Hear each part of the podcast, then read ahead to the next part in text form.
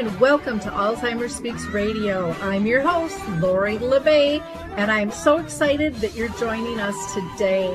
We are going to have a fascinating conversation as usual as we learn from people all around the world at all ages and stages of life. Stay tuned as we shift our dementia care from crisis to comfort. Here we go. What you think about, you will bring about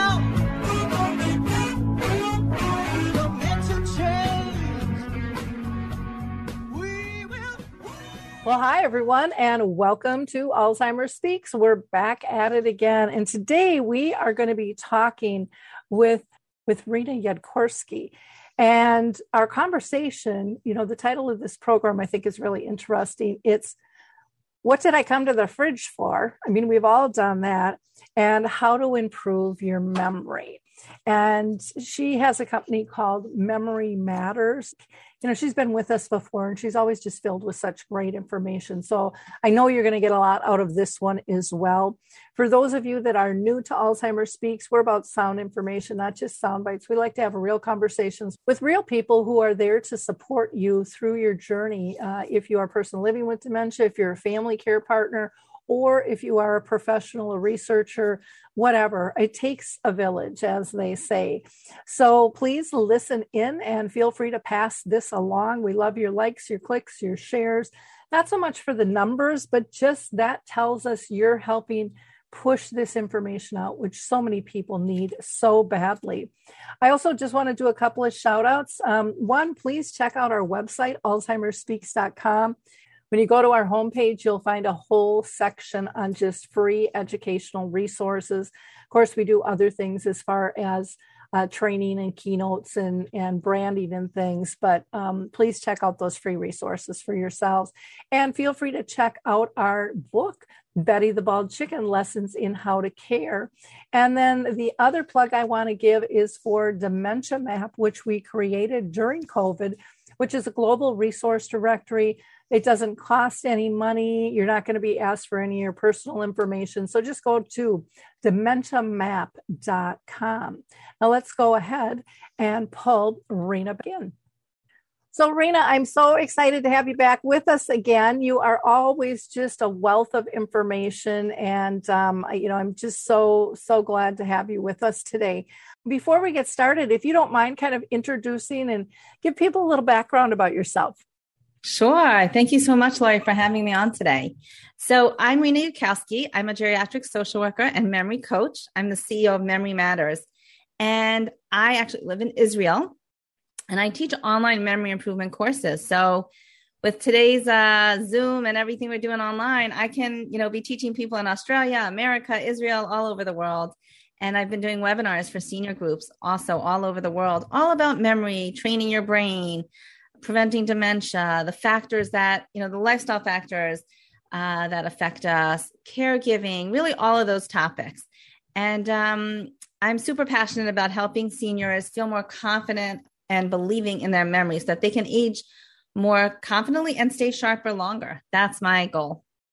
Wonderful. What, what a great goal to have and to be able to help people all around the world um, like you said, you know, with COVID and things switching online, it, it's just changed the way we're able to help people, which yeah. is really, really cool.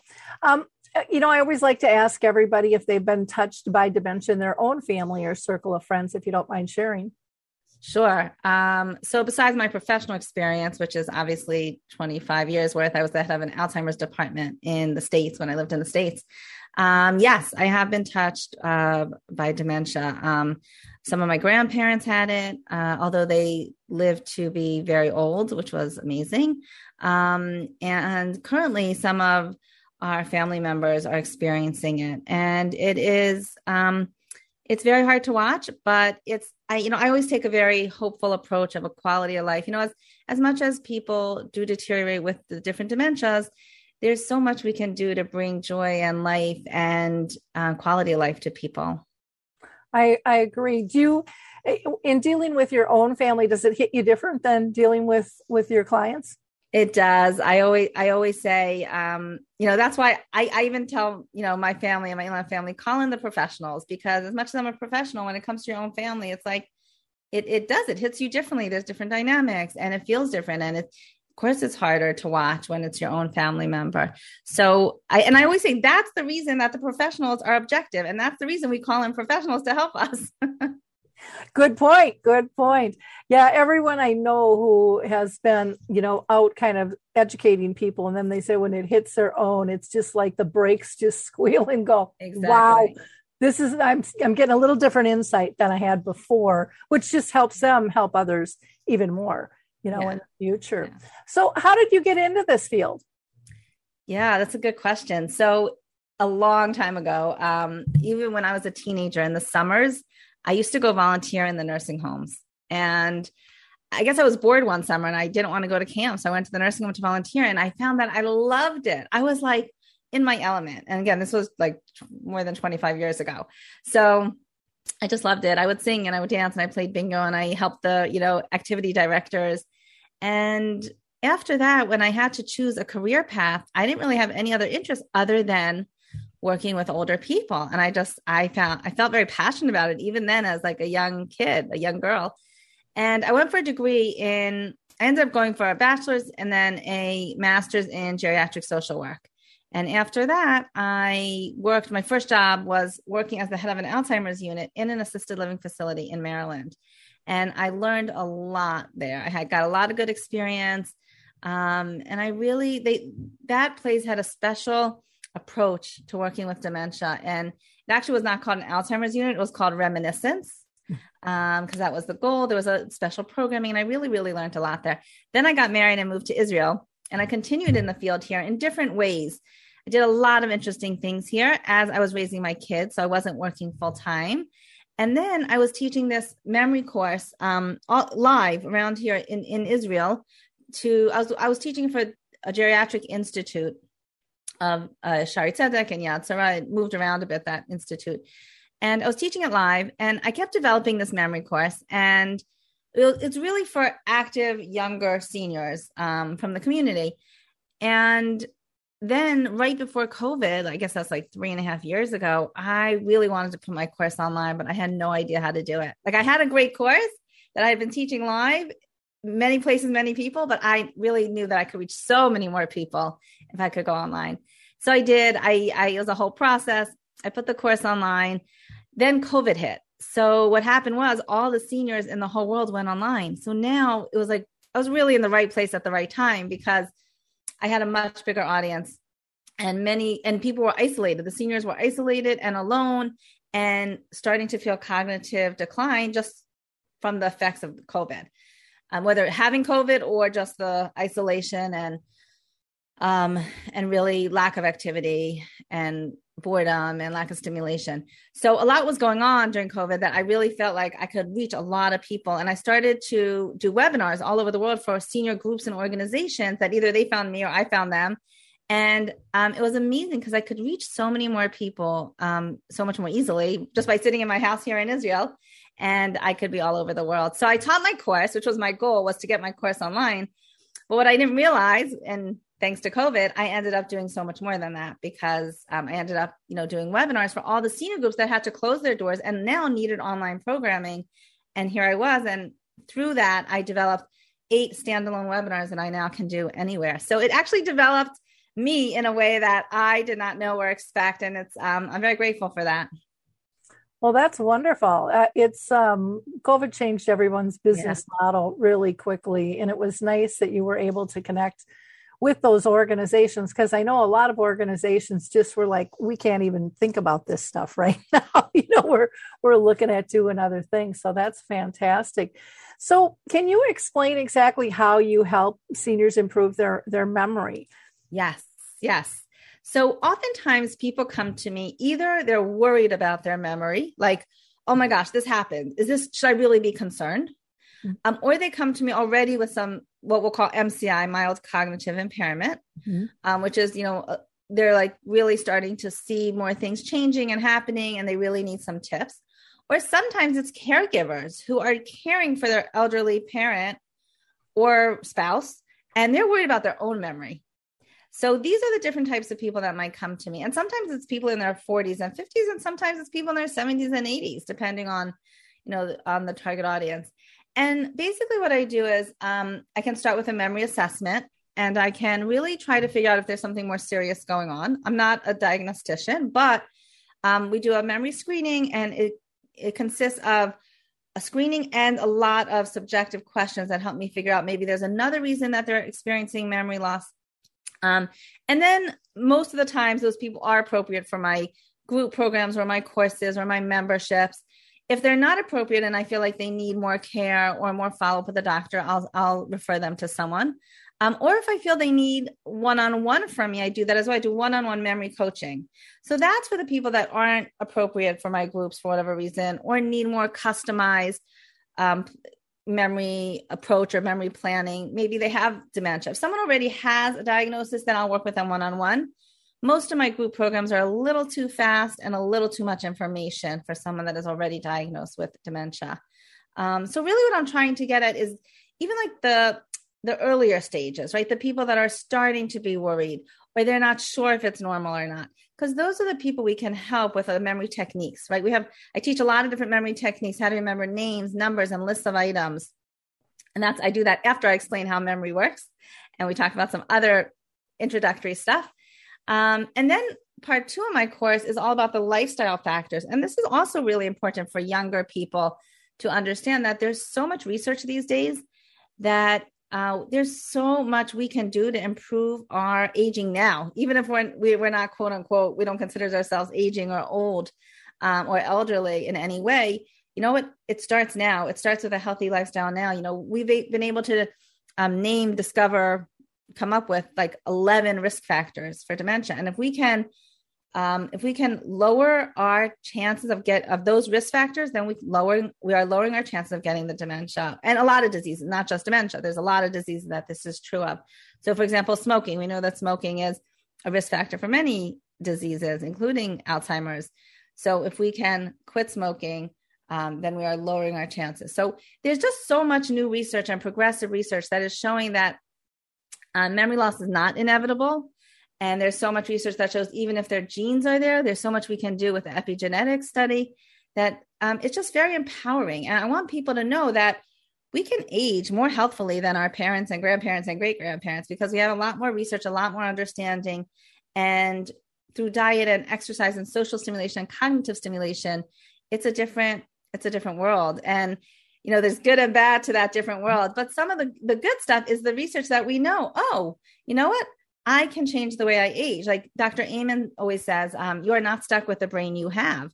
And the techniques that I teach help people so much. It make, really helps people transform the way they think about their memory, even. Like people come to me and I'll say my name and they'll be like, I can't remember your name. I'm not good at names. And I go, wait, whoa, whoa, whoa, wait, wait, wait. Let's let's talk about that. You are good at names. You can absolutely remember my name, and I'll teach you right now how to do it. So I don't let people get away with that anymore. When pe- people don't even know what I do and they say, oh, I'm really bad at names. And I'm like, no, you are not really bad at names. You, you have convinced yourself you are bad at names. You don't know what the difference between a trained memory and an untrained memory. And some simple techniques could help you. So that, that's how I help people. Those are the people that come to me. I have um, courses and memberships and monthly brain exercises I do that are super fun, interactive, and helpful. So, can you give us, like, what, would you be comfortable giving us a one tip on how to remember a name for our audience? Sure, sure, I would love to. By the way, names is the main reason that most people come take a memory course because they really want to remember names. Um, people get very nervous when they can't remember people's names.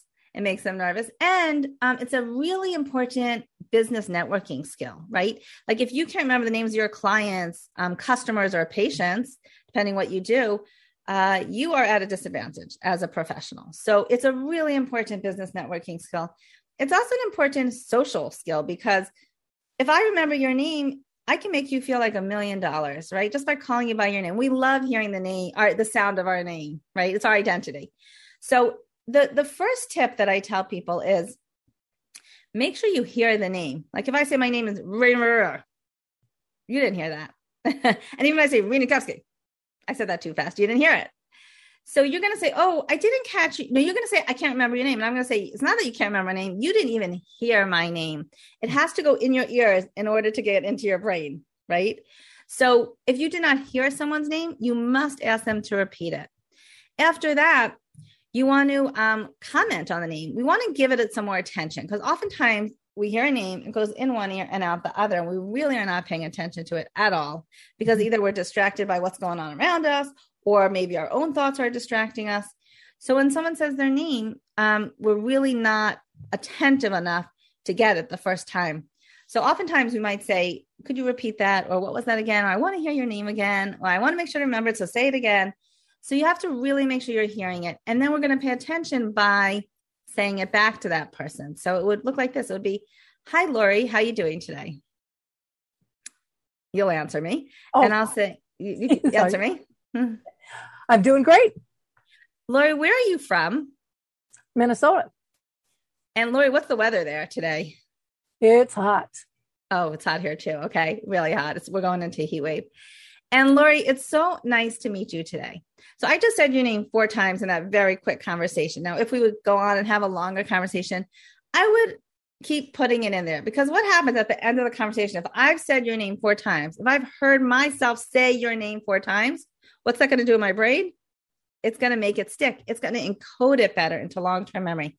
Encode is where we get it from like right the short term memory where it's like very quick to really encoding it properly where we can recall it later into our long term memory.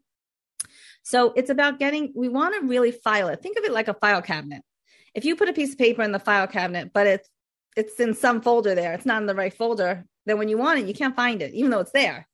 Same thing with the name. So someone says their name, but if we don't encode it, if we don't file it properly, it's not going to be there when we want it.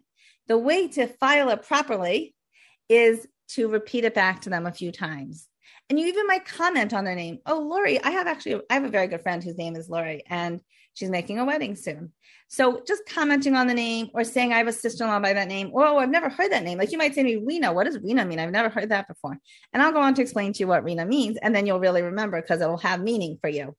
So um, by the way, Rena means joy. It's Hebrew and it means joy. And what I usually do is I do this little action where I jump for joy. When I teach my name, I, I jump for joy. And then everyone has like a mental image of Rena jumping for joy because Rena means joy in Hebrew. So just by giving it that little bit of meaning and that two seconds of paying attention to my name, you're going to remember Rena because I was jumping for joy. So it's about um, giving it meaning. It's about putting it in the right file so that you can recall it later. And you do that by giving it a little attention and intention to remember. So my intention, Lori, is to remember your name today. And that and I could either say it to you out loud or I don't have to. I could just have that in my mind. But I'm making the intention to remember your name by making sure I heard it, commenting on it, um, and repeating it back three or four times in our conversation. That already is going to help you remember like 25 to 50% more names. And then after that, I go into a whole like the association and the face and the making it meaningful. And we really, like in my course, I really spend a lot of time on names because this is a big theme for people. And I actually have these 12 little pictures of um, names and faces that we work on. And like people are like, we cannot remember this. And I'm like, yes, you can. And we go through each one. After I teach the technique, we go through each one. And at the end, we do, we do those 12 names and faces. Like I give them a test of it and people are blown away oh my gosh, I, I know this. How, how, I did not think I could remember this. And they mm-hmm. can. It's just a matter of learning the technique and practicing it. Well, that's wonderful. That helps me because I'm one of those people that I'm like, I've always been bad at names. I don't remember. And, um, you know, I'm just, I've always been horrible. And I, and I believe that, you know, I mean, stop I, saying it. First, you got to stop saying it because what you say is what happens. It's a self fulfilling prophecy. Stop saying you're bad at names. well, exactly. And I, and I love the tips that you gave about, you know, because uh, I'll ask and then I'll, you know, if I'm sitting down, I'll write it down how I think it's supposed to be pronounced. Mm-hmm but I love that repeating that, asking a couple more things, and just hearing my own voice say your name. Yes. And um, that's that's very helpful. So so thank you very much. Appreciate yeah, you're welcome. You're welcome. Um, gosh, yeah, that that alone I think was was uh, worth having you on the show for. I think people will be amazed, and and also it just shows the depth in which you go into these different categories and and ways to improve your life when it yeah. comes to this. And, you know, when you mention about names too, you know, it's good for business networking, but socially. And again, yeah. when you said that's kind of the number one thing, I guess that's probably the number one thing I hear too Yeah. is is the names and then oh I forgot where I put something is, is Exactly. the second one, you know. And I I did that myself the other day. I I'm like I could I could visually see it in my mind where it was. I'm digging through the trash, I'm opening up files and then, you know, I kind of kind of calmed myself down because I was like really upset I couldn't find it.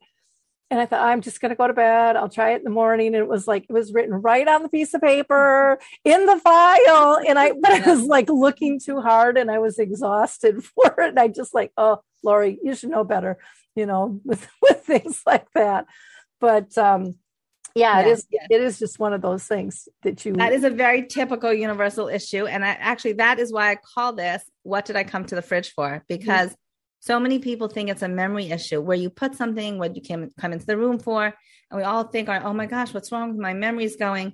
And I have a, a- actually an hour webinar that I do that has four techniques to help this because it's really focus. It's not so much attention. It's really a lot more about, um, it's not so much about memory. It's about focus and attention.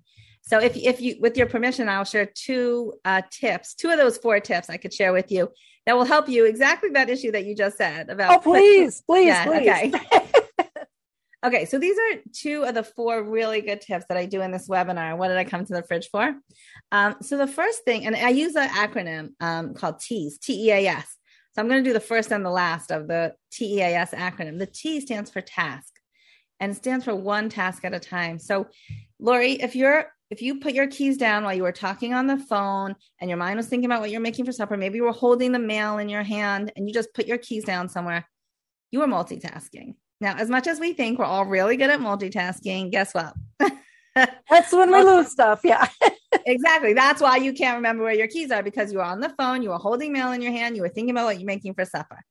That's too many things for your brain to do at one time. So, as much as we think we can multitask, really, it's not good for our brain. And the research is showing that when we multitask, we make double the amount of mistakes.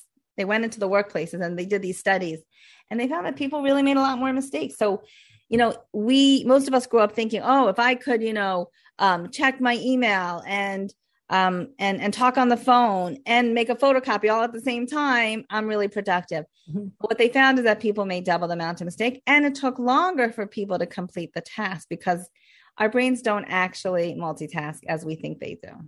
So, uh, multitasking trips up our brain and makes us less creative, and it temporarily lowers our IQ by 15 points. Temporarily lowers our IQ by 15. Wow. Interesting. Yeah. Wow. I got to stop bragging. Then I'm doing that. Yeah, yeah. So we want to stop multitasking. Our brains are what's called sequential processors, right? We take in information, we process it in a sequence. A sequence means one thing after another, and we can do it fast, right? Because we think and we process information fast, but not at the same millisecond. So we're not actually multitasking. So it's like when you're always online, you're always distracted, right? Like if you have 15 windows open and you're trying to talk to me, but you're flipping through Facebook and LinkedIn and right? Are you paying attention to me? No. Are you going to remember every word I'm saying? Absolutely not. if someone's driving and listening to a podcast, um, so you know, people say, "Well, I can drive and listen to a podcast." You can, because listening to a podcast does not take that much cognitive ability. But if I ask you the details, or I, I say, "quote," he, you know, I'll say the podcast guy quoted quoted some research. Can you tell me what it was? You'll be like, "No, I have no idea," because you were driving or you were doing something else or cooking. People say, I can cook and and listen to something. Yeah, right. And then they ask me, did I put in the sugar? Did I put in the salt? Are you spying on me? No. very typical, very universal. So what did I come to the fridge for? I go to the fridge um, and I open it up and I have no idea what I came for. And I'm really worried about my memory. And this happens to everyone I, I talk to, right? So because what happens is when I, I had the thought I needed the milk from the fridge, from then till I got to the fridge, where did my brain go? All over the place, right? I could have had many, many thoughts. In fact, they say we have between, I think it's 60 to 80,000 thoughts a day, between 60 and 80,000 thoughts a day. So my brain went in a million places between when I had the thought, I need the milk till I get to the fridge. I open up the fridge and my brain has to go back a hundred steps, you know, with all those thoughts. So the very simple, simple, simple way to do this, and it sounds silly, but it really works, is I need the milk from the fridge. I say out loud, milk, milk, milk, milk, till I get to the fridge. Because what am I doing? I'm keeping myself on task. Single task milk, milk, milk, milk till I get to the fridge. You open the fridge, you know what you came for. It sounds ridiculous, but really, that is the way to not let yourself get distracted either by external distractions, which are phones and um, beepers and you know all the dinging and notifications on your phone and computer or tablet or whatever you know you have or the doorbell ringing or things like that or your internal distractions which are your own thoughts. And we have a lot of thoughts that distract us. So um so that's why that happens. We you know we get distracted um, and but the good news is that it's not your memory, it's attention and focus. And if we really work on attention and focus, we can actually solve some of this quote unquote memory issues, which are not memory issues. Um, now, if I just want to do say a disclaimer, if these things are happening many times um, and it's pervasive and you can't function because you lose your key so many times that you can't get out the door and you can't get to your appointments on time, if that's happening, then you need to get in touch with me or a doctor or a neurologist or a geriatric doctor to do an assessment. Because if it gets to the point where you're not independent or you're really not functioning, I mean, you don't have to wait till it gets to that point. What I'm saying is that once in a while to forget your keys, no big deal. We all do that. Once in a while to, you know, forget whether you lock the door, we all do that. But if it gets to the point where you are more, where you're really not functioning and um, other people are noticing it and it's impeding your daily functioning, then it's time to get, you know, to, to go see if there's something more serious going on. But if it's once in a while, can't find my keys, can't find my phone, which happens to everyone, um, it's really about where's your brain when you're putting that phone down. I bet your brain is not watching you. Your your hit your eyes are not watching your hand put the phone down. Your brain's somewhere else. So um, that explains the T. So the T is ta- one task at a time. So we're going to stop the multitasking. And this alone takes care of a lot because you'll realize, you will become aware that you haven't even paid attention to it in the first place. So when you tell me you can't find your keys or you can't remember where you put your keys, the first question I'm going to ask you is Did you even pay attention to where you put them in the first place? And you're going to go, Nope, I didn't. I was on the phone or I was thinking about what I'm making for supper or someone was talking to me in the house. And therefore, the act of putting your keys down was not encoded in your brain because your hand put the keys down, your brain was elsewhere. So that the awareness that you're not paying attention to what you're doing is very helpful. So I always tell people, ask yourself, did I even pay attention to this in the first place? And you'll see that, oh, I need to be a little more attentive and mindful of what I'm doing. So that's the first big, big piece of advice. Stop multitasking. Um, especially, I'll do one more plug about this. I talk about this all the time. Um, driving when you are driving and talking on the phone, there's a reason that I mean, I don't know what it is where you live, but where I live, it's a thousand shekel fine and eight points on your license if you're holding the phone. Now, really, between me and you, even if you're not holding the phone, it's dangerous because um, phone conversations, cell phone conversations while driving are virtual. So you're like imagining the person you're talking to. You are not paying full attention to driving. I don't care what you say, you are not paying full attention to while you're driving. That's why it's so dangerous. That's why there's such a high fee um, and points on your license for for doing that. Um, there's research that was done that said that cell phone talkers while driving, first of all, um, driving while talking on a cell phone is the equivalent of driving while drunk. And the research shows that people that are cell phone talkers while driving are half a second slower to step on the brake. Now, half a second sounds like nothing, but half a second is a lot when we're talking about, you know, about to crash into the car in front of you. So um, it's the multitasking thing really, really is important. We're talking about safety, our safety, and safety of others on the road. And as much as everyone talks on the phone in the car, and they do it on speaker, um, so on one hand, you're not holding something, but it's still very dangerous because you're still imagining. It's still a virtual conversation, and your eyes, your eyes might be looking at what's in front of you, but your brain is not. Your brain is talking, and we all think we can do this well, but we can't. And um, and uh, it's very very dangerous. So it's a big plea to to really just concentrate on what you're doing one thing at a time. Well and then if you're feeling if it's if it's a call from your boss and you're feeling pressured for a deadline or if it's an emotional conversation with a friend or loved one i, I would imagine that would increase things even more too yep. and be more distracting. Exactly. And, and i don't think we always take that into consideration as well. Right. Right. Right. So can you that, tell us the rest yeah. of your acronym Yes. Okay. So the the um the second thing I was gonna well, I'll tell you what the E and the A stand for, but I'm not gonna go into that now. I'm gonna tell you what the S. The E stands for environment, making sure your environment is conducive. And I, in my webinar, I talk about how to do that. The A stands for automatically, not to do things automatically, but to do things more mindfully. Also, in my webinar, I talk about um, how eating more mindfully helps us, how just living more mindfully, how just being more mindful of every act we're doing is going to help us function better. But what I want to get to is the S. The S is really, I think, a very important tip that will be helpful to everyone listening. Super practical. I've taught this many, many times. The S stands for senses. Senses are use your senses because your senses stimulate your brain. When you use your, our senses are seeing, smelling, tasting, touching, seeing, smelling, hearing, tasting, touching. Um, it's five senses. And um, when you use those to help you encode a memory properly, you have a much better chance of remembering. So, for example, if you use one sense to encode a memory, you might have about a 10% chance of remembering it a week later. If you use four senses to encode that memory, you have about a 97% chance of remembering it a week later. So, this is a very powerful tool I'm giving you. Okay. And you can use this to remember whether you locked the door, turned off the stove, took your medicine, where you put things. I'll give you I'll give you an example how we do this. So we'll use your example of the keys, right? You couldn't find your keys. So just that's a really typical ex- example. It could be, and when I say keys, it could mean credit card, glasses, phone, wallet, fill in the blank. Okay, whatever you can't find. Oh yeah, I um, glasses on top of my head and I can't find them because yep, I'm so yep. used to feeling them there. I don't feel them there anymore. exactly. so um, so when you when you put your keys down, now you're going to not just throw your keys on the coffee table. What are you going to do now? You're not going to be on the phone because we're not multitasking, right? Mm-hmm. You are going to watch your hand drop the keys. So now you're looking, you're using your sense of vision, right? You're watching your hands drop the keys. And then you're going to hear the keys um, are going to make a sound when they land. Wherever they land, they're going to make a sound, right? A cling, a clang, or something. So you're going to hear it. Now, this takes, this only takes two seconds. What are you doing? You're just paying attention. You're watching your hand drop the keys. You're listening. And then you're going to say out loud, I have now put my keys on the coffee table.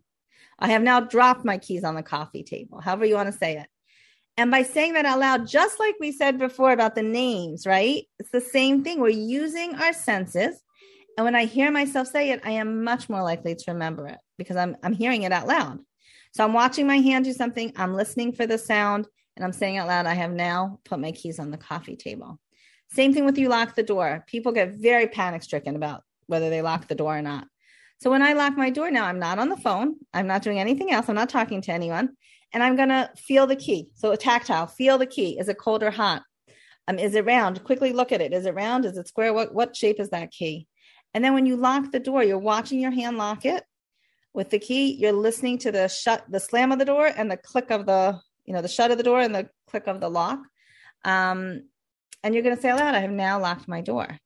As soon as you do that, when you you walk away and maybe 20 minutes later, an hour later, you say, Did I lock my door? Yes, I remember feeling the key. There's so you're going to use your senses that stimulate your brain. So, oh, I remember feeling the key was cold. I remember hearing the door slam shut.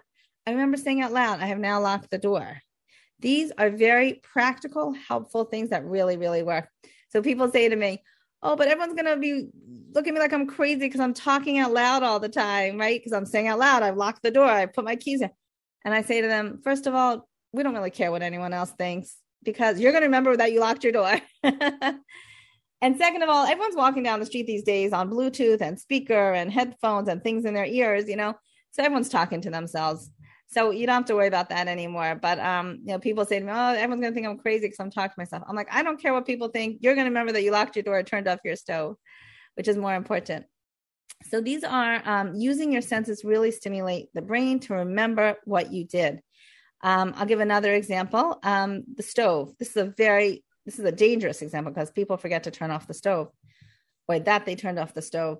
Um, so again, to remember to turn off the stove, you can set a timer. Um, you cannot leave the kitchen until you make sure that stove is off. And now, when you turn off the stove, what are you going to do? You're not just going to turn off the stove and walk away and be on the phone. You're going to watch your hand. You're going to fe- you're going to watch your hand turn it. You're going to feel the knob of the stove or the button, whatever you have, in when you push it. You're also going to um, smell that the food sort of stops sizzling. It stops giving off like a cooking aroma, right? So that's where smell can come in. Um, and you're going to move that pot. When you move the pot to a different fire, that is kinesthetic. That's an action. You're going to remember that you did that. And you say out loud, I am now turning off the stove. I'm now turning off the food or the rice or whatever it is. And it's not cooking anymore. And you take a breath, you smell, okay, it's done. It's not cooking. I moved the pot and I've now turned it off. Those, it takes two seconds to do all that. Um, and yet you are going to remember that you did it because why? It's encoded properly in your brain. You are giving it the attention that it needs. It's a, it's a very simple task to turn off the stove. But if you do it while you are thinking of something else and talking on the phone and looking at your phone, you know, you're not going to remember that you did it. But if you are mindful and pay attention to it for just two seconds, you will remember later that you did it. Oh, these are great tips. And I, I love the whole sensory thing because that's one of the things that I teach in, in terms of people communicating with someone with dementia is use yep. that multi-sensory skill to communicate because there's so much going on that we're not paying attention to as well. Hi, everyone. If you've been injured in an accident that was not your fault, listen up. We have legal professionals standing by to answer your questions for free. Call now and find out if you have a case and how much it's potentially worth. Call 800 494 8310. I'm here with spokesman John Wolf. So, John, tell everyone listening who should call right now. Well, Maria, first off, thank you for having me here. It's always nice to answer the listeners' questions. Now, as far as who should call in, anyone who's been injured in an accident and think you deserve compensation, give us a call right now. 800 494 8310. You'll find out if you have a case and how much it's potentially worth. Thanks, John. You heard it, folks. Take advantage of this opportunity and call now 800 494 8310. Advertisement sponsored by Legal Help Center may not be available in all states. If you are just tuning in, we are talking to Rena Yudkowsky, and she has given us fabulous, fabulous tips. Uh, she is the founder of Memory Matters, and um, like I said, uh, you're going to want to rewind and go back because, uh, and, and we've we've just got it gotten started here. But you can go to her website for more information, which is R E N A, and last name is Y U D K O W S K Y dot com. So let's talk a little bit about how do you know if it's normal memory loss? You had mentioned, you know, if it kind of disrupts your day. I know so many people call me all the time and go, gosh, you know, it, just like you were saying, I got to the top of the steps. I got not a clue why I'm here. And I keep doing that over and over and over again. And, and I think, you know, for most people that I talk with, I don't diagnose people, but so often they are doing these multitasks. You know, we're running so fast and furious through life instead of slowing down a bit. But how do you how do you really know? And I guess the other question I'd like to know from you is who do you find notices these changes more? The actual person who's worried about it or somebody else? Okay, so that's a good question. So it depends. Um, it mm-hmm. really depends on what, like, where people are holding, whether it's mild cognitive impairment or something else going on. Sometimes it's a sim- well, simple, but um, as a UTI, right? There's a urinary tract infection going on, and maybe the spouse notices, and that's easily remedi- remediable, right? Um, but if we're talking about something more serious, so oftentimes the other people do notice, um, and it depends what stage people are at and what, what's going on in people's brains as to whether they're aware or not. I've seen uh, different situations where sometimes the person themselves are aware, sometimes they're not as aware. Depends which you know different types of dementias. But um, in terms of the normal versus abnormal, so actually, if you go to my website and anyone can join my email list, you will get a free PDF checklist of everything I'm about to say. But basically, um, and again, this is like a very overall general we're generalizing here. And if you're at all worried about anything going on please either reach out to me for a memory assessment or reach out to your doctor. Um, we do want to we want to make sure that you're okay. And sometimes sometimes there are other things going on um, and it's not dementia. So if it's one of those things that are very treatable for example um, sleep issues sleep apnea you know causes memory loss but that's very treatable. Or infections or um, side effects of medications. Sometimes people are taking medications that cause memory loss. That's not dementia, you know? Yeah. So that's why it's important. I, yeah. I see that a lot with seniors because they don't want to be running to the bathroom, so they they pull their liquids back. Hydration is huge. It causes terrible cognitive um, decline and a cognitive feeling like there's really you can't think straight. Um, what's it called? Um, confusion and disorientation. And called, yeah, dehydration is a very typical one also. Um, so you want to, so that's why if you are concerned at any point, please go to a doctor and check it out because maybe there's something else going on that is fixable and it's not dementia. So just some um, some normal versus abnormal. So it is normal to um, to forget part of an experience, but it's not normal to forget the whole experience. So, for example, it's normal for me um, to remember that I went to a wedding last week, but not remember what I wore. Let's say I'm thinking, well, what did I wear to that wedding? That's just part of an experience. But if I can't even remember that I went to the wedding last week, that would be an example of abnormal. Um, another example would be it's not like we were talking about keys. It's normal to misplace your keys once in a while. It is not normal to pick up your keys and say, What do I do with these? Or what does this go to? That is an extreme example.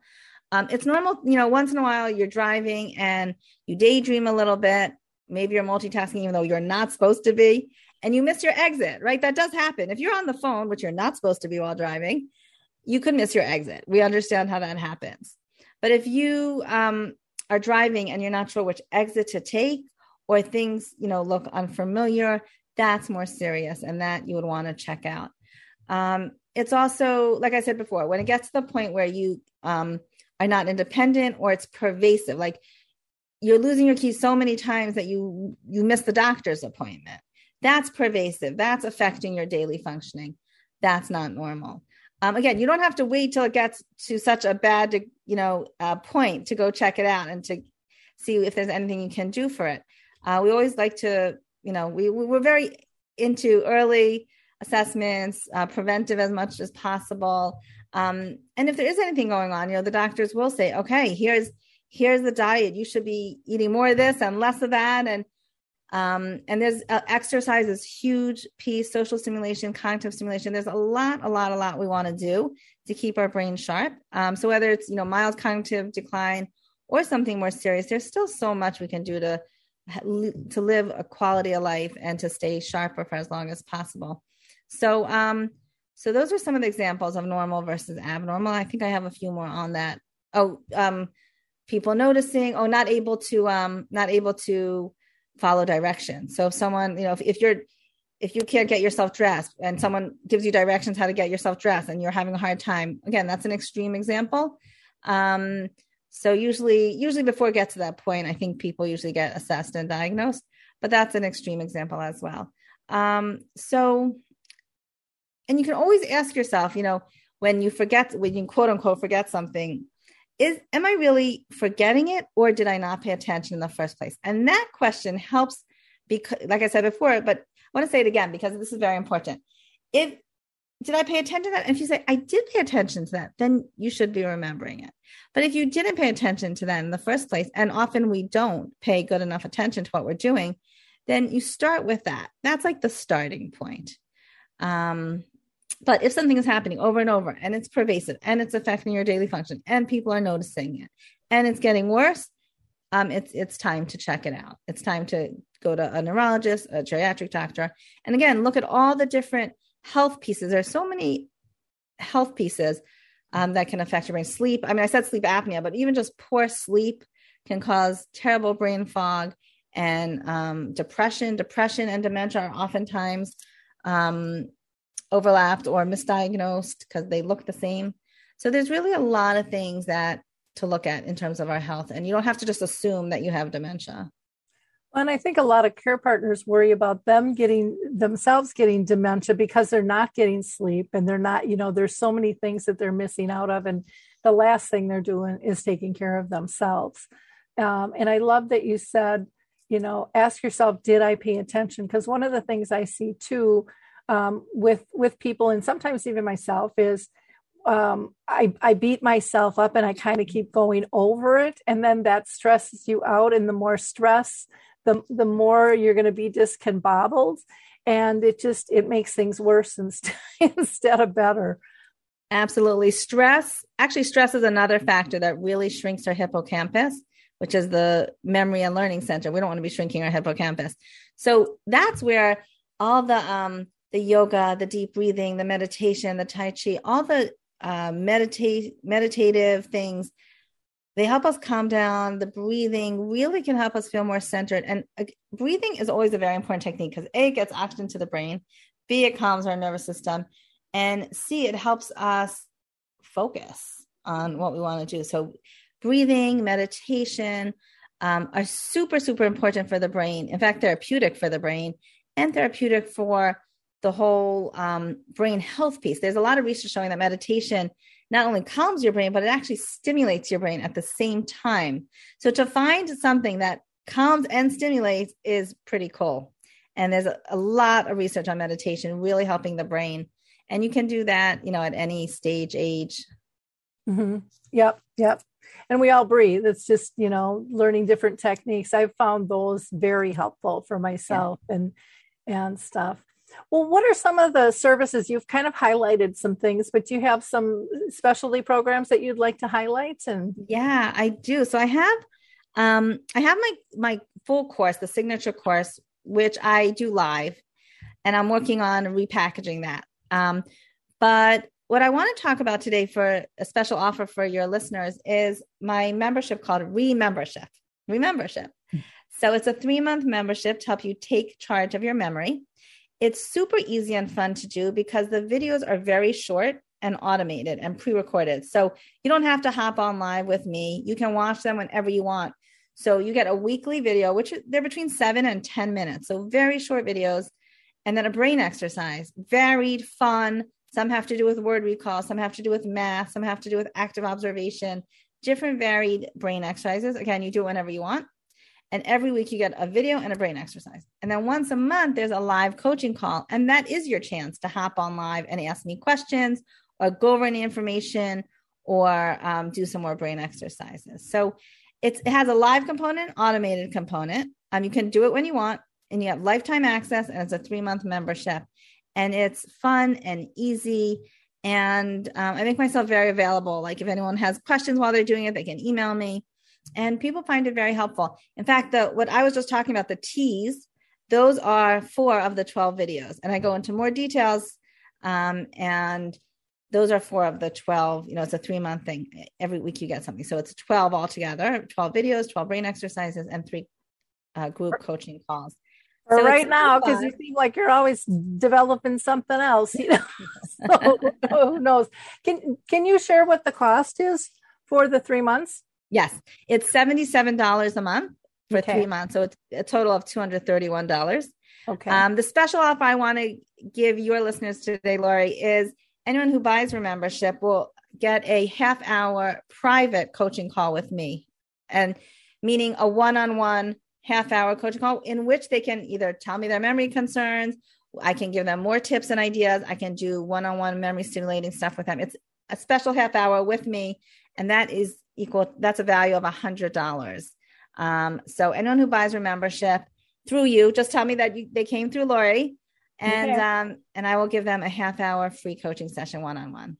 Wow so thank you. That's that's sweet. I really appreciate that. Um, well as usual you have just been um, just a joy to talk to and and Thank you know you. the way you deliver your information it's not scary it's not intimidating um, you kind of get us smiling and, and laughing at some of the stuff that we're doing. And uh, to me that's huge because some some of the tests out there they're kind of scary and they're yeah. intimidating and you feel isolated and alone and you've really broken it down into everyday patterns that we all go through. And um, and and that makes a huge huge difference. So um, thank you so much for doing that. Anything else that you want to share with our audience? Um, I just, you know, I just want to say, I guess my my message is that there's so many easy, practical, simple techniques that we can put into our daily life that will help us remember better, first of all, and second of all, feel more confident about it. So even just the T and the S that I talked about, the the multitasking and um, and the senses, just using that is going to actually make you function better and feel more confident that you have a tool. So the next time you can't find your keys, you're not going to say, Oh my gosh, what's wrong with you? You're going to say, Hmm, I know why I can't find my keys. I did not even look at my hand when I put them down. I did not even hear the clink. I did not even pay any attention to what I was doing. So the understanding and the awareness is going to make you feel more confident. And of course, I have 20 hours of of techniques and fun exercises to do. This is just the tip of the iceberg.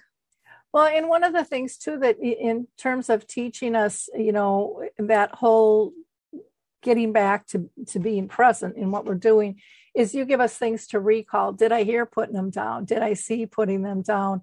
Because uh, you know most of us are just running around like a chicken in our head, like our head cut off. Going, I usually put them here, but maybe I put them there. we're we're doing that type of thing instead of really looking at the process of it all. And so your tips have been so so valuable. I know they have been to me, and I'm, I'm sure they will be our listeners as well. Um, so again, thank you, thank you so much. In in wrapping up the show, we have been talking to Rena Yudkowsky, who is the founder of Memory Matters, and oh my gosh, so many wonderful tips she has given us today. So again, Rena, thank you, thank you. Um, my I, pleasure. Thank you for having me. Thank you for letting me share this with people. I hope it's helpful.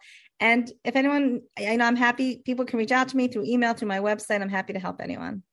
Well, that's fantastic. And to our listeners, again, I hope you like, click, and share. Be a giver of hope. People, everybody needs to hear the work she's doing and how fun she makes it. And you kind of kind of slap yourself in the, in the face, going, "Oh yeah, I, I, I can do this better. I can do this easier." Um, the statistics you gave us on the multitasking were just you know, wow, you know, dropping your IQ temporarily for, you know, 15% and you know it takes us longer to get things done when we think we're being more efficient. I mean there were just so many different things that you that you rattled off there that really grabbed my attention significantly because i'm a big multitasker. I mm-hmm. always have been.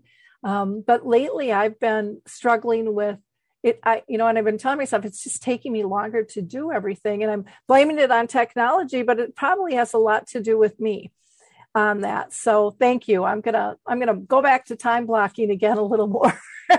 yeah, yeah, and you'll you'll see if you actually do one task at a time and finish it, and then move on to the next thing instead of trying to like, like I said, like jump between windows. Um, you'll actually, in the end of the day, feel more accomplished than mm-hmm. trying to do so many things at once. Yeah, and I, and you know it's funny because I know that.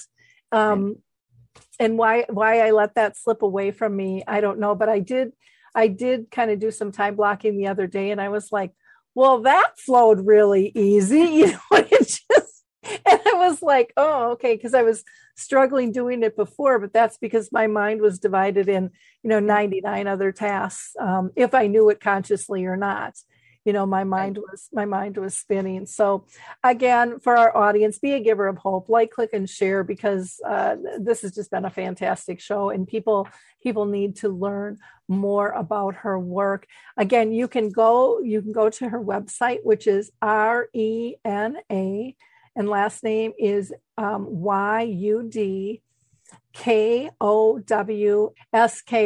dot com um, she is also on Facebook as Memory Matters. She has a YouTube channel, and then she has a re-membership page, which is on her on her website. Where again, I believe that's where they can download. Did you have some free tips from that one too if they sign up? Yeah, the checklist of the normal versus abnormal. There's okay. and there's actually also a three free video series in, in addition if you just sign oh. up to the email list from the website. Wonderful. And then you're on Instagram under your name, uh, LinkedIn under your name, and then as Memory Matters on TikTok as well. So you can find her out there, you know, no matter what types of platforms you like to use. So again, thank you so much, uh, again, Rena, for My your time pleasure. today. This has been wonderful, and it's exciting to see all you're doing and to be able to make that reach around the world for people is absolutely incredible. So thank you. Thank you for your work as well. And again, for our listeners, um, you can always go to alzheimerspeaks.com, check out our free resources and, and more on that site. And uh, we will catch you next time. Bye, everyone. Hi, this is Suzanne Newman, host of the Answers for Elders podcast and radio show. We are the North Star that guides you through the complicated journey of senior care with trusted experts in money, law, living solutions, and more. So join us on this station, your favorite podcast channel, or just go to answersforelders.com. Meet the Wayshowers who will help your journey go a lot easier.